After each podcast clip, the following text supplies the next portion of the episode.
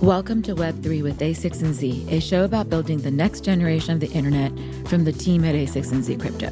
This show is for anyone, whether company leader or other entrepreneur, developer, policymaker, and others, seeking to understand and go deeper on all things crypto and Web3. Today's all new guest hosted episode is based on a fireside chat that took place just this week at our inaugural a16z Crypto Founder Summit. And it's a conversation between a16z co founder Ben Horowitz, who authored the best selling business books, The Hard Thing About Hard Things, and What You Do is Who You Are on how to create your business culture, interviewing our special guest, Brian Armstrong, CEO and co founder of Coinbase. As a reminder, none of the following should be taken as business, legal, tax, or investment advice please see a16z.com slash disclosures for more important information, including a link to a list of our investments. The conversation goes into management, company culture, and much more on building and overcoming the hard things, but begins with what's top of mind for so many in the crypto industry and beyond and in the news right now.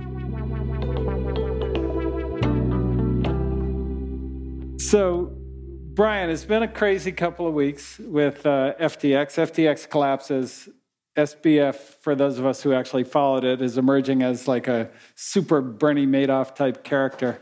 Um, and you, unusually for you, because you're not a uh, spotlight type of guy, you're you're more of a behind the scenes type of guy. Has been on TV and taking a leadership role and trying to explain to the world what this means. So, what does this mean for the crypto industry? Yeah, well, I think we were all pretty shocked to see the scope of the fraud that happened at FTX. And let's call it a fraud. We have to call it what it actually is. It's been pretty bizarre that mainstream media hasn't really come out and sort of said this guy's a criminal. Maybe they want to wait till he's actually indicted or something like that and in custody. Um, but it seems very clear at this point that, that that's the case. And we have to kind of come to terms as an industry with the fact that I think our industry is kind of attracting our disproportionate share of fraudsters and, and scammers. And that's really unfortunate. Um, it's, it doesn't mean that that's the representative of the whole industry. You know, there's a bunch of people here in the audience as one example, and Coinbase is another example of the, the hard work that's being done to legitimize this industry and build it. We want to bring the potential of this technology to people all over the world. And we're not going to cut any corners. We're not here to make a quick buck. We're in it for bigger ideals, you know, freedom and decentralization and, and you know, the power that bringing good financial infrastructure can be for everybody around the world. So that's been part of my job is to kind of get out there. And I don't normally like doing TV very much. I like building cool stuff with the team. But in this moment, it's important for me to get out there and say, look, there's a whole industry that's very different than what was happening with FTX. Uh, Coinbase is based right here in the US. You know, we're a public company. You can go read our financial statements. They're audited by a third party. You don't have to trust us. All the customer funds are segregated. We don't invest any customer funds without their explicit direction.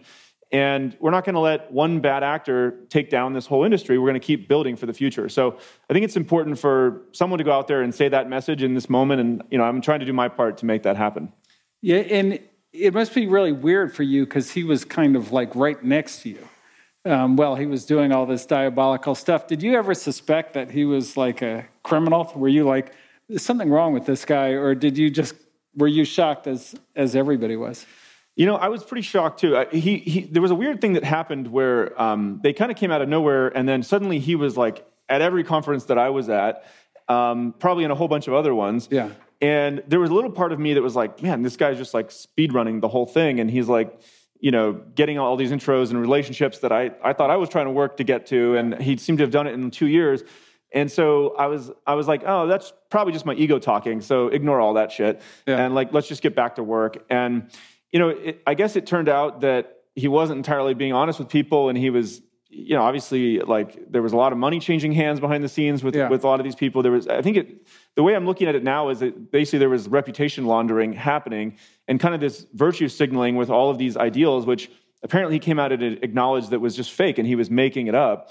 So I don't know. I, these people kind of come out of nowhere sometimes, and these we've seen this with other companies in crypto. If you look back, you know, uh, Bitfinex and Mt. Gox and you know other BitMEX and others where they kind of they incorporate somewhere in the world. They're trying to kind of avoid, avoid the rules. Um, they rock it up, and then they That's to, always a tell, isn't it? Yeah, I'm going to incorporate in the Bahamas. Yeah, it's for no reason other than I love the Bahamas. Right. I mean, look, we want crypto to be an international movement, so there should yeah. be people building companies everywhere. But if you're if you're jurisdiction hopping and trying to avoid the rules, the thing tends to rocket up and then blow up, usually in spectac- spectacular fashion. And so we just we can't take any shortcuts. We've got to build this industry for the long term.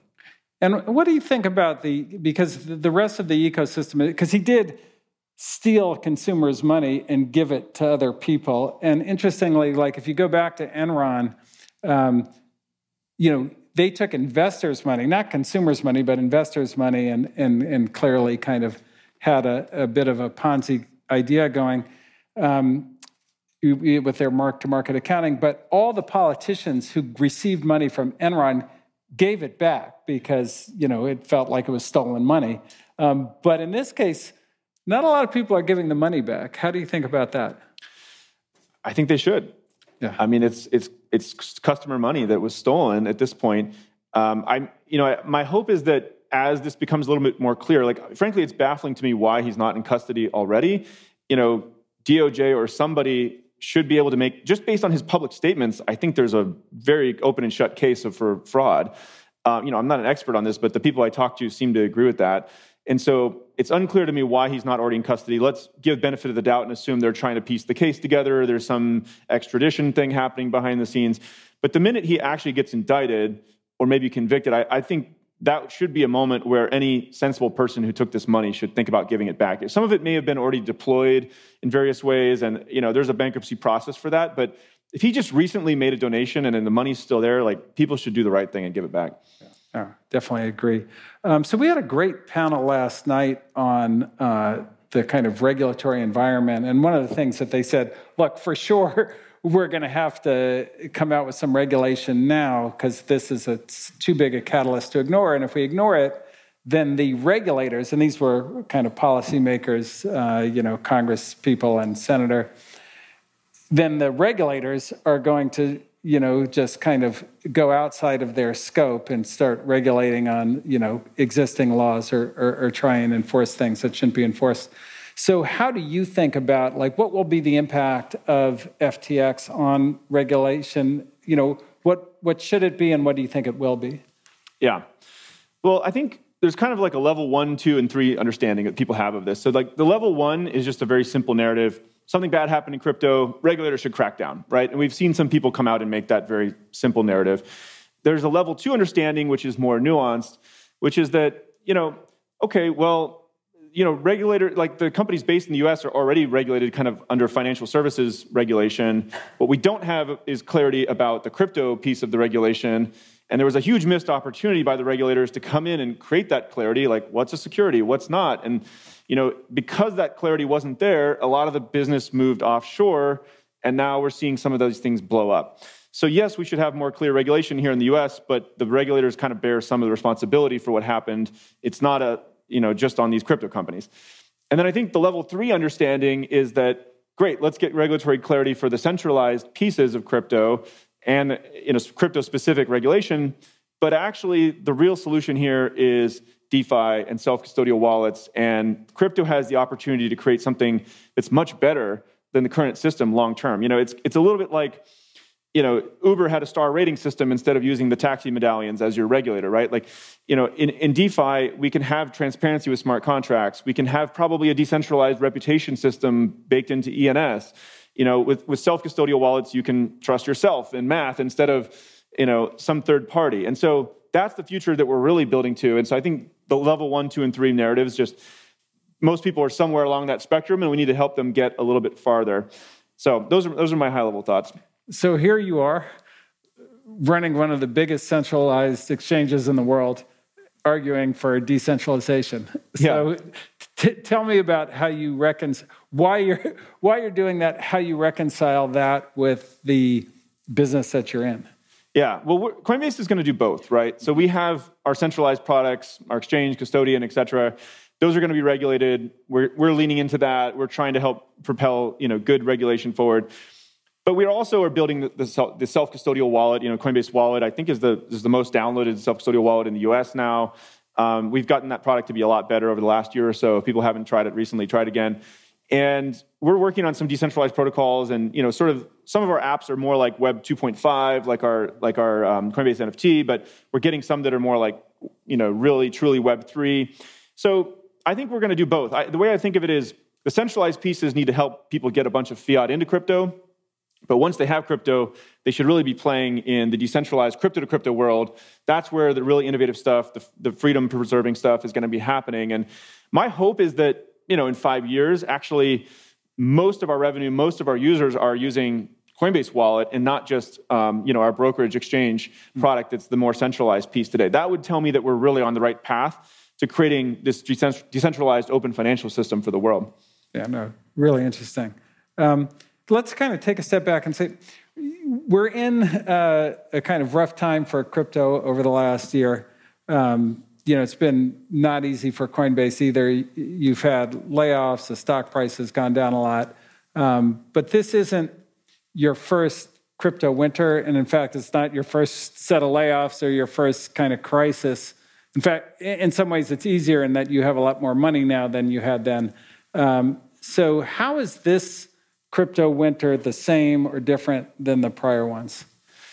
Yeah. Well, I think in terms of people's psychology, it's similar. You know, there's despair, there's some bad stuff happening, people get a little disillusioned. The people who are in it for a quick buck kind of get distracted and go somewhere else. The part that's different is this time the broader macro economy obviously went down along with it. Um, and, you know, it, that's created an environment that just it's not so much about is crypto going to be still be a thing? That was like the question everybody asked me in prior crypto cycles. You know i even had people come up to me at conferences and um, they'd say like well what are you going to do now that bitcoin is dead? You know i'm like well that's clearly not the case. But no one's really asking me at this point. Bitcoin's died a few times. Yeah it has. Um, nobody's nobody is really asking that at this point. It's just the broader macro environment is down, and you know FTX kind of put a black eye on the industry, but I don't think that it's going to change anything long term. So the same thing that we have to do in past cycles, we're doing in this cycle, which is be really rigorous about costs. You know, it's basically make sure you don't die is like the number one thing. If if you're if you're Lehman Brothers, you're dead. You don't get to play any of the next rounds of the game. yeah. You know, if you're Goldman or JP Morgan or whatever, you know, to use a 2008 financial crisis analogy, you know, manage your costs, you know, cut burn where you need to, be really responsible. And then if you survive through it, you're going to be one of the, you know, you're going to thrive. You're going to be one of the top companies because you made it through this down period. Any company that makes it through that is going to come out a lot stronger. There, there may be some good deals for companies that preserve cash along that way too. Like if this lasts another one, two years, which uh, you know we think it probably will, until we see some real signs of life I think there, there will be some of these you know, private valuations that come down, or there'll be other opportunities to get really good talent. And so every company, I think, should be thinking about how this is not just not just surviving, but how do you turn it into an opportunity to actually pull out mm-hmm. even stronger. And when you think about that, the kind of contrast is, you know, in your business between the okay, like let's be really, really careful with cash versus the opportunities, because psychologically it's tricky, right? In in the old world everybody's psychology was we have to get market share, we, we have to go faster, faster, faster. Money is free, let's just go. And now it's gone all the way to the opposite end. And I think in retrospect, people would have been like, oh, maybe we should have saved some of that cash. And then how do you kind of get yourself to make an investment in an environment like this at the same time that you're doing a layoff or kind yeah. of battening down the hatches?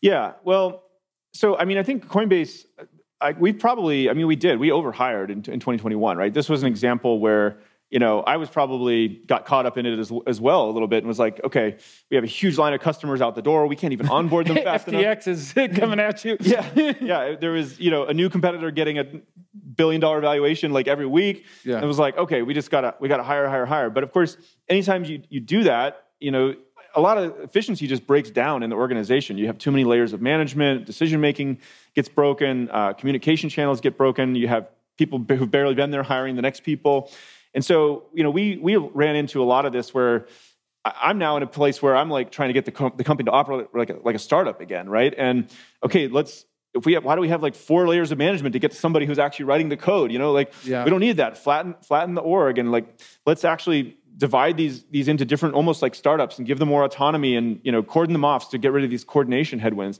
so that you know i think everybody every company can do that in its own way to sort of who in, in, any company there's a, there's a there's a power law distribution of employees who are adding the most value, right? And if you're going to say cut 30% of employees or something like that, you're not you don't have to do 30% less stuff. You may actually you know you may only go to 5% less stuff or you may even be 10% faster because there's less yeah. coordination headwind, right? Right. right. This is not a pleasant thing to think about, but there are people adding disproportionately more value. And if you can if you can go in there and do the talent assessments and figure out who's who's building the stuff that's actually making the product better yeah. as opposed to you know making great internal presentations or whatever all the million other things that seem to somehow grow up in these companies if you cut all that out you'll often have a, bit, a better healthier company that's moving faster so that's what i'm doing right now and i think other companies in this down environment they're using it as an opportunity to get healthier as a company and when you think about the process for that because it's a really uh, you kind of face this Heisenberg uncertainty principle of management, right? Where as soon as you go and look for, okay, who's not adding value, everything changes. People are aware that you're doing that. Right. So, how do you think about kind of overcoming the kind of the politics, the gamesmanship, the kind of things that go on in a company if you actually try and zoom in and go, okay, like, what do we really need to be doing? Who's really contributing? Yeah, well, I, I, mean, I feel like I should ask you this question too. You're the, you're the, you're the expert on this, but hard you know, I actually, I don't think we were just talking about this backstage a little bit. I don't think I've ever found a perfect solution to this. There's kind of two schools of thought. So one school of thought is get data and instrument it, right? And you know, obviously we have this performance review process, but people, t- most employees will tend to rate each other really highly, and uh, for peer yeah. review, they don't really want to do the tough thing. Even a lot of managers you know, you have to really push them over and over again. It's like, and they'll be like, I don't have anybody who's not great on my team, right? And it's like, well, there, no matter how great your team is, there's always yeah. somebody who's better than someone else, yeah. but you don't want to get into the stack ranking thing. So I think there's an opportunity to actually build some HR software in this space that does pull in data and does things like the keeper test, you know, from Netflix, um, which tends to pull out better signals. So the, one school of thought is get more data. Yeah. The other school of thought is there's no substitute. You have to do it with humans, and it's literally hand to hand combat, like go in with each of your managers, do a talent assessment, force them to, to do it. Yeah. And almost in, in, most companies, until you get to be, you know, five, 10,000 people, you can take a, a small team of people of like three or four folks that you really trust and go in and almost just like meet with every single person for 10, 15 minutes and really get an understanding like, what are you doing that's adding value to this company? And show me the work. Like, are you doing the actual work yeah. or are you somebody who's in the middle, um, you know, relaying messages or managing or whatever? So you can do it with people, you can do it with humans, whatever is people, your preference, but you got to find a way to go there and do it. Yeah, yeah, no, it's interesting. Elon, one of the things Elon did at Twitter is he looked at the GitHub logs and he's like, if you haven't checked in code in the last 30 days, that's a real problem. right. So that that that may uh, that that that may target you.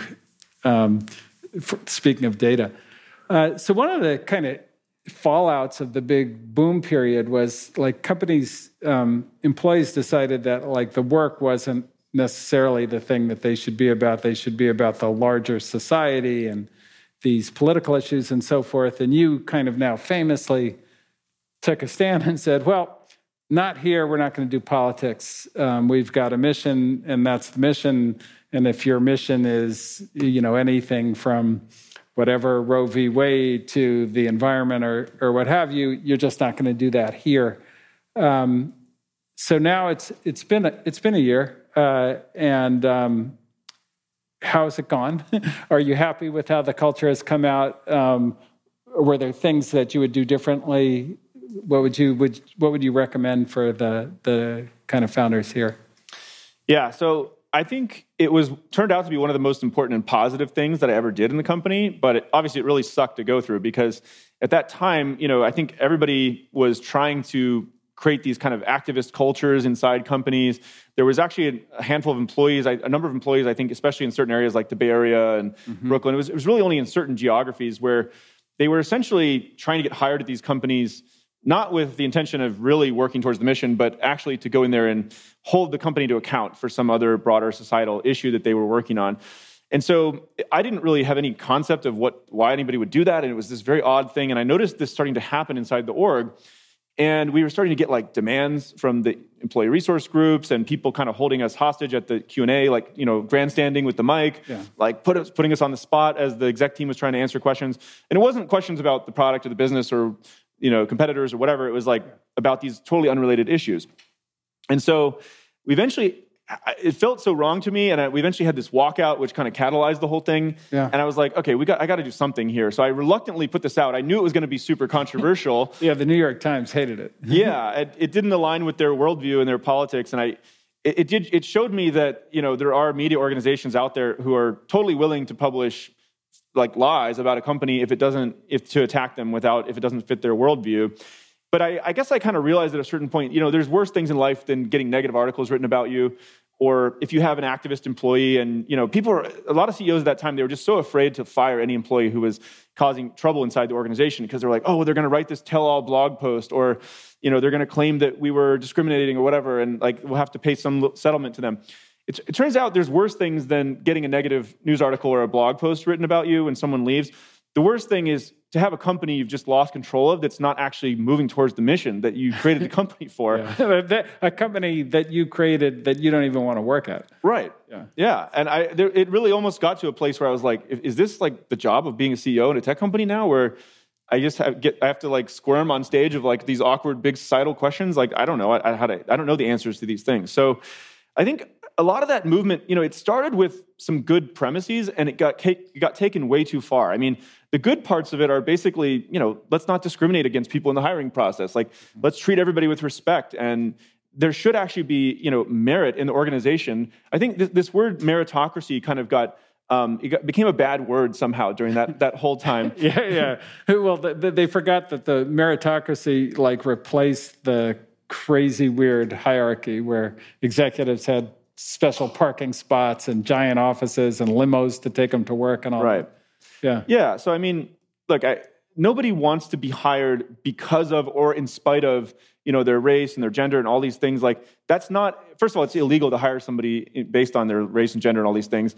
But it's also just unethical, and you're not doing a favor to that person. Like you're kind of undermining them the minute they come into the organization. So, we, you know, there was all these things. People were like, "Well, we should have quotas around this." Well, okay, we don't do quotas, but we're going to have hiring targets, sourcing targets. Those aren't quotas. And I'm like, yeah. that sounds like a quota to me, right? And so look, I think all that stuff is like treat people fairly with respect, hire the people who are most qualified for the job, get rid of bias in your hiring process, and then get rid of all that other stuff. Like you, you hmm. shouldn't be hiring people with targets of diversity and things. Hire the people who are most qualified for the job that want to come in and do great work, support their colleagues to, to advance the mission. And if they have really strong opinions about other stuff in society, that's great. They just don't don't be distracting people in the workplace with it. So I accidentally became sort of sort of like this um, representative of that thing, yeah. which I didn't really want to be, but um, I'm glad that it had somewhat of an impact, and, and I took a few arrows so that other people could then yeah. go go do it. Yeah, more than a few. And was there is there anything that you would have done differently, kind of in retrospect, in how you made the change, or how? It, I mean, obviously. You like the company better now than you, you did before, so, and the culture is better, and people like working there more. So that all came out well. But yeah. Um, was there anything kind of procedurally that you had gone, wow, maybe I want to make the blog post or, or this or that? Um, I mean, the thing, I think the thing that I messed up in hindsight was that I was not clear up front. So I, I was sort of walking on eggshells because I had never encountered this before. So whenever somebody brought up something like this to me, I was like, mm, okay, you know, I, I, just didn't know what to say. And so right. what it did was it allowed a, a schism to develop inside the organization by just my lack of leadership, and lack of clarity. So I, I, think if I were to do it again, I would just be more clear up front with people that you know, we're not going to do a, like a, we're not going to have a political company. We're going to just focus on this mission. And so try to put that in the hiring letters, you know, put it on the values of the company. Yeah. Um, even today with Coinbase, you know, when people join, we, we have them sign an offer letter. It, it, it, describes all of the values, including this kind of mission first thing in there. So nobody can say, oh, I didn't know when I joined. Right. So I would have just done it up front. And then there wouldn't have been this big drama when, when I later tried to clarify it that we're all going to go in this direction. Yeah, it's interesting because that also does like highlight though an important thing that you did, which a lot of leaders are afraid to do, which is look, it's better to be right than consistent. and you know, you had to be inconsistent because you didn't say it up front. Um, but having the courage to do that actually got you to where you needed to be, which is uh, a, you know a great tribute to to your leadership. Um, kind of moving right along. Uh, one of the things, so one of the things that you and I discussed, um, I think it was two crypto winners ago, Uh, but you know, we were kind of going through. Well, like the ecosystem isn't there yet, um, and you know, like who's going to build storage and who's going to build naming and who's going to build this and so forth. And one of the things we talked about a lot was, well, you're Coinbase. um, you're going to have to fill in some of these gaps to move the whole industry forward as the leader of the industry. Um, as the leader of the industry, what are you thinking about building next? What does Coinbase have to do next to move all of crypto forward? Yeah, well, I mean, I, I, I go back and forth on this. I don't think it's like our responsibility to build everything. There's there's hundreds of companies in right. crypto now, and frankly, we can't even keep up with you know a tiny fraction of all the cool things being built. And so, you know, I, in some ways, we're already a little bit like we, we we have a number of different products where we build for consumers, institutions, developers, and so I would hate to sort of say that we need to make all the content as well. But long way of saying that um, I think within our products, there's the core things we want to focus on, right? You know, building building our retail app and, and build, building more functionality in there around um, things like you know decentralized social. I think is a really cool topic that's coming up. I know there's people, various people working on it here, right? Farcaster yeah. and and uh, other protocols out there. I think that's that's an interesting one. I think you know DeFi gaming is is an interesting one. I think DAOs are going to have another resurgence, like new forms of mm-hmm. governance and voting. We would ideally all that stuff should be built natively right into the Coinbase's apps to make it easy for people to participate in these on-chain governance type situations. Um, and I think there's a lot of just you know that there's sort of things that are non-financial service related with social and gaming and all that, but there's even just a lot to be done with the financial services piece, which is. Mm-hmm. Why don't we just make DeFi easier to use for the average person? They don't know how to transfer their funds to a Chrome extension and you know bridge their assets to another chain and like yeah. all that stuff is just way too complicated. And so we've got to get that just if you want to if you want to use something, you can just click a button and somehow the the coins and the assets all move and they work for you behind the scenes. So that's where I think Coinbase can probably add the most value. With our venture bets, you know, we're going to have a couple of things that we try to make like the, some of the next killer apps, but I, I hope the community builds a lot of that stuff and we can basically be, be, people's primary financial account to access all that stuff. Right, right. And then really enhance the ease of use and the safety aspects and these kinds yeah. of things, right? Right. So trusted leader. Okay, final question before we go to Q&A. Um, so crypto is all about transparency. You took the kind of step of uh, becoming a public company, which in some ways is the ultimate in transparency. How has that gone? Uh, would you recommend it for others? Um, you know, how, how do you feel about that? There's a lot of lore, you know, particularly among private company CEOs about, oh, if we go public, that's the end of us, you know, no more control of our destiny. How do you feel? How, how's it gone?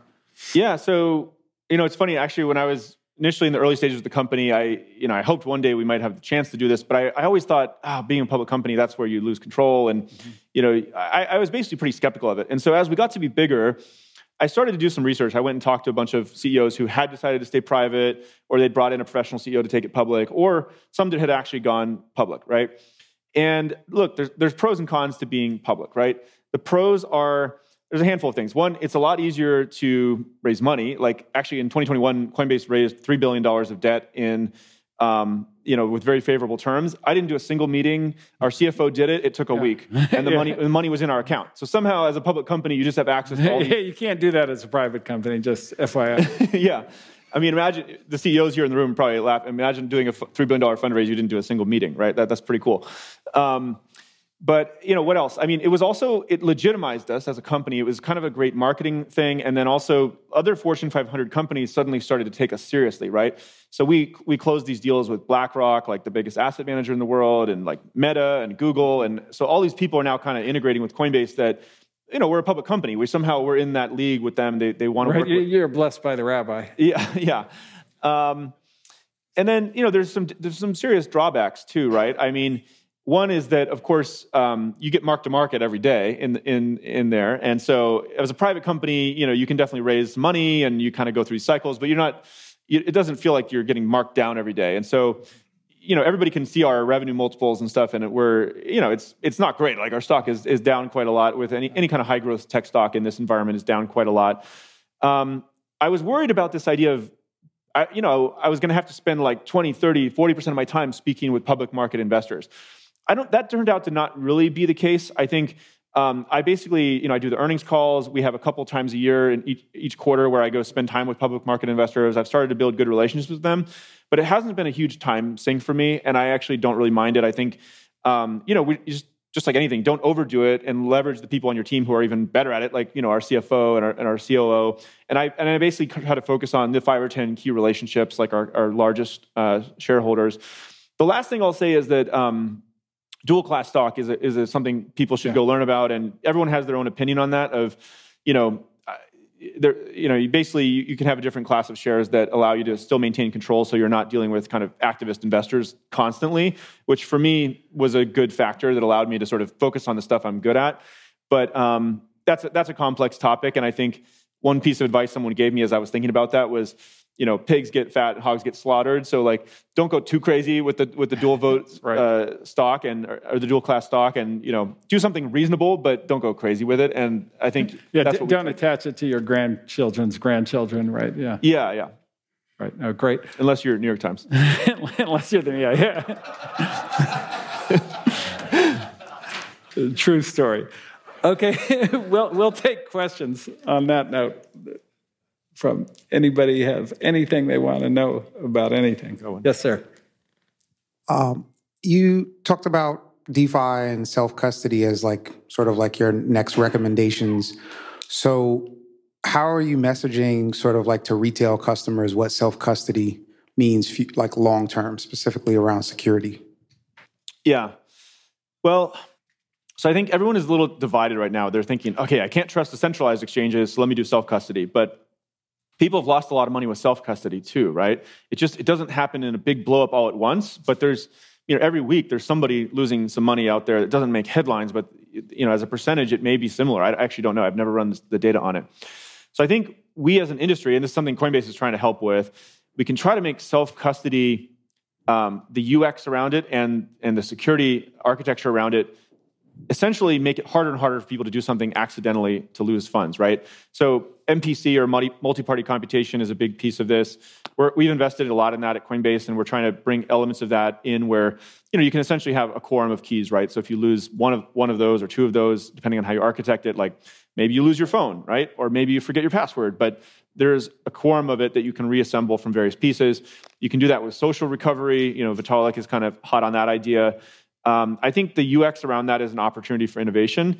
And then the question is once you've created that really great architecture underneath, how do you then market it to the average person to help them understand that, that it's actually better? You know, I think Apple is actually an interesting example here. You know, I'm not super happy with Apple for other reasons. Just they've been blocking a bunch of features in apps, the App Store. But put that aside for a minute. With what they did with Face ID, I think that was a good example of taking a really hard computer science problem. You know, it used like like lidar and all, all these uh, liveness detection like that there was a lot of complicated tech that went into that but it has a simple name you know face id i kind of intuitively know what that is just from it just from what hearing it as an average person. And it, and it, it was simple to use where i just looked at it and, and it was i was in. And so i think there's an opportunity to do something like that. Multi-party computation is is not the right marketing term for you know what the average person might use. And so I don't have a specific suggestion here I want to share like for the whole industry, but I think that's the direction we need to go. Uh, yes. Looking back at the other crypto winters uh, that you've been in, um, very you know uncertain times, not really sure where the industry is going to be heading. Are there times or particular decisions you felt were like really good for Coinbase, or were there any sort of traps or temptations you might think founders are easy to fall into at times like this? In crypto winters, yes. Um, by the way, it's great to see Coinbase alumni here. I, actually, there's a nice handful of Coinbase alumni in the audience, so hopefully, you know, Coinbase Mafia going strong. That was that's awesome to see. Um, so traps that we've companies fall into in, in, in, down in crypto cycles. Yeah, I mean, I think I don't know. The most common one I see is that, um, you know, we're just going to basically they don't cut they don't cut costs soon enough, right? And it's it's harder if you wait. You have to cut more, and if you if you do it up front, you can basically capture some of the savings, you know, earlier on. And so I think everybody should just be thinking very closely about burn rate and runway and assume that, you know, base case is maybe this thing lasts like 2023 is pro- you know going to probably be a down year. 2024 maybe we'll see signs of life by the end of it. That's kind of what i'm hoping. It could be sooner than that it could be much worse than that. It could it could actually go through 2026 or something, right? We we could see a lost a lost decade or something, right? Um, but that's our base case. So make sure that you're not in a really bad situation one or two years from now. That's that's probably the most common one. And then the other trick is basically flip your mentality from uh, you know pessimism and fear and scarcity to how is this actually an opportunity, right? And there actually always is an opportunity in every down market, um, and that's the next mindset to get. And so yeah, I mean, there's like these books like Shackleton's Way about in Ernest Shackleton, and like you know, there's this despair and like one setback after another, and like basically the leadership lesson is don't allow pessimism to like creep into your organization and and people to kind of recruit each other into this you know very negative mentality. Like the history is very clear on this, which is great companies have often gotten built in down markets, and so we're all going to look back on this in three to five years and say, gosh, that was the best time to actually build this company because there was no distraction. It was like we had nowhere to go. We couldn't go too much lower, so we had to all build back up from there. And um, don't die, and you're going to crush it coming out of this this down cycle. So there have to re- retain the optimism. Yeah, when we were in the great dot com crash, Andreessen used to always say to me, "Ben, don't worry. One day we'll look back at this, chuckle nervously, and change the subject." so, yes, sir. O- over there. Hey, um, all right. So, as somebody who's built a very large company and probably gone through all the people issues you can possibly have and scaling and all of that, like, how do you go through the phase of all right you get to 50 people and you have these like early execs who you built out the team with and then now you need to hire for a new function or you need to bring in new senior leaders etc and like how do you balance needing that function and to do that thing better and like getting it right? Because we've had some of this where you know where took us six months to hire because we want to make sure like this is something that was like very important to get right in the culture and just like still be in that pretty early phase but also we've spent six months like not doing it thankfully we've resolved that one but i'm curious for like future uh, just how you think about that problem as you scale from you know 50 to 5000 yeah so this is always a tough call because when you're a smaller company, you're just getting started. It's it's actually much harder to recruit, right? And I mean, we couldn't we couldn't get good people to come in in the early days. Oftentimes, that were more senior, right? We couldn't find like a, a, CFO or a head of finance. Like our you know our early stuff was was kind of messy, and we couldn't find anyone to come in and clean it up. They were they were too risk averse, right? Or even like a really senior head of security or something like that. So we had to kind of start with the junior people we had. And as you start to find product market fit, you're increasingly thinking, okay, these people are over they're over their skis I, I, need to bring in more management or more people with more experience so i think the, the heart of your question is basically do we wait do we let the fires burn and, and, hold out for someone that we're really excited about or do we kind of compromise just to get someone in the role. And i guess i would say hold out and just wait. Um, that's what we did. I mean we basically let the fires burn and we tried to fill in the gaps where we could.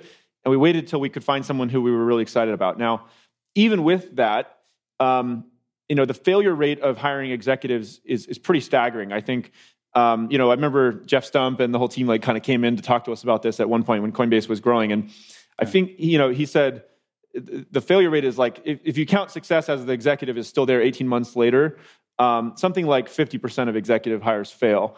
And that was like roughly true in, in, my experience as well. And so even if you wait and you think, okay, this is the right person, I'm gonna, I'm gonna, I'm gonna held out, I'm gonna find them, you know, 18 months later, something it may not work out, and that's fine. Just everyone's going to freak out. You know, you need to part ways, and they're going to wonder what's happening. And some of the Coinbase alumni who are here, they can tell you the war stories of it, was chaos, right, at, at, certain times, and people got battlefield promotions uh, to things that they were probably totally, you know, out of their out of their expertise. So that's just startup life. That's that's that's what it looks like. So wait to find the right person. Even with that, 50% of them won't work out 18, within 18 months part ways and do it again. And you know, some of our executive hires took 18 months or something like that, where I was hoping they were going to take three months. Um, but that's just what it looks like to build a company. Yeah, and that's so true because, look, you don't know what you're doing when you're hiring executives. You know, you you've not been CFO, you've not been you know head of HR. You don't know what that job should be.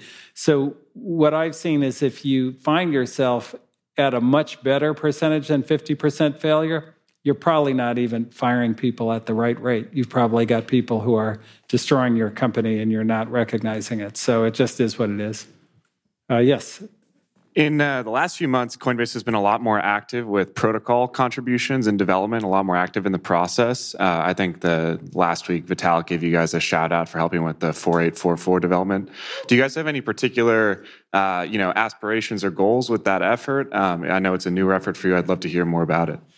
Yeah, well, just generally, I would say that we want to start building more protocols at Coinbase. I mean, it's pretty clear that that's an important way that Web3 is going to get developed. And there's a handful of areas where I think um, it, it's always our culture and our, still the majority of our revenue is still coming from relatively centralized things. And so it's been a big effort for me internally to kind of go create these groups that can really be crypto native, focus on decentralized apps, and sort of free them up to kind of not have a bunch of lawyers like around them too much that are you know shutting shutting down every idea in its in its infancy right? We need we need the good feedback from from lawyers like in key moments but we don't want it to destroy like the innovation potential. And so um, thanks for noticing and i guess we're going to keep trying to do more and more of that as a truly a crypto forward company. And I don't know. People, some people probably think of Coinbase as as somewhat tradfi because you know we we do have centralized products that are we're sort of known for, but I think we also have a ton of really great crypto forward talent, and many of them are very entrepreneurial. Some of them are here in the room, and they're gonna some of that's gonna get built inside Coinbase, some of it's gonna go outside of Coinbase. We're happy to do both of those, um, and just help grow the whole ecosystem. Hopefully. All right. Well, um, we are out of time, so I'd like to thank Brian for joining us um, and sharing his wisdom. Thanks, everyone.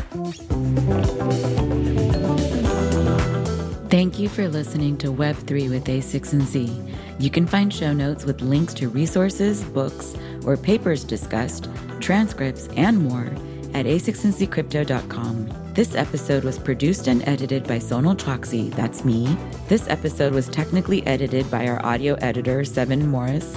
Credit also to Moonshot Design for the art, and all thanks to support from a16z Crypto. To follow more of our work and get updates, resources from us, and from others, be sure to subscribe to our Web3 weekly newsletter. You can find it on our website at a16zcrypto.com. Thank you for listening and for subscribing. Let's go.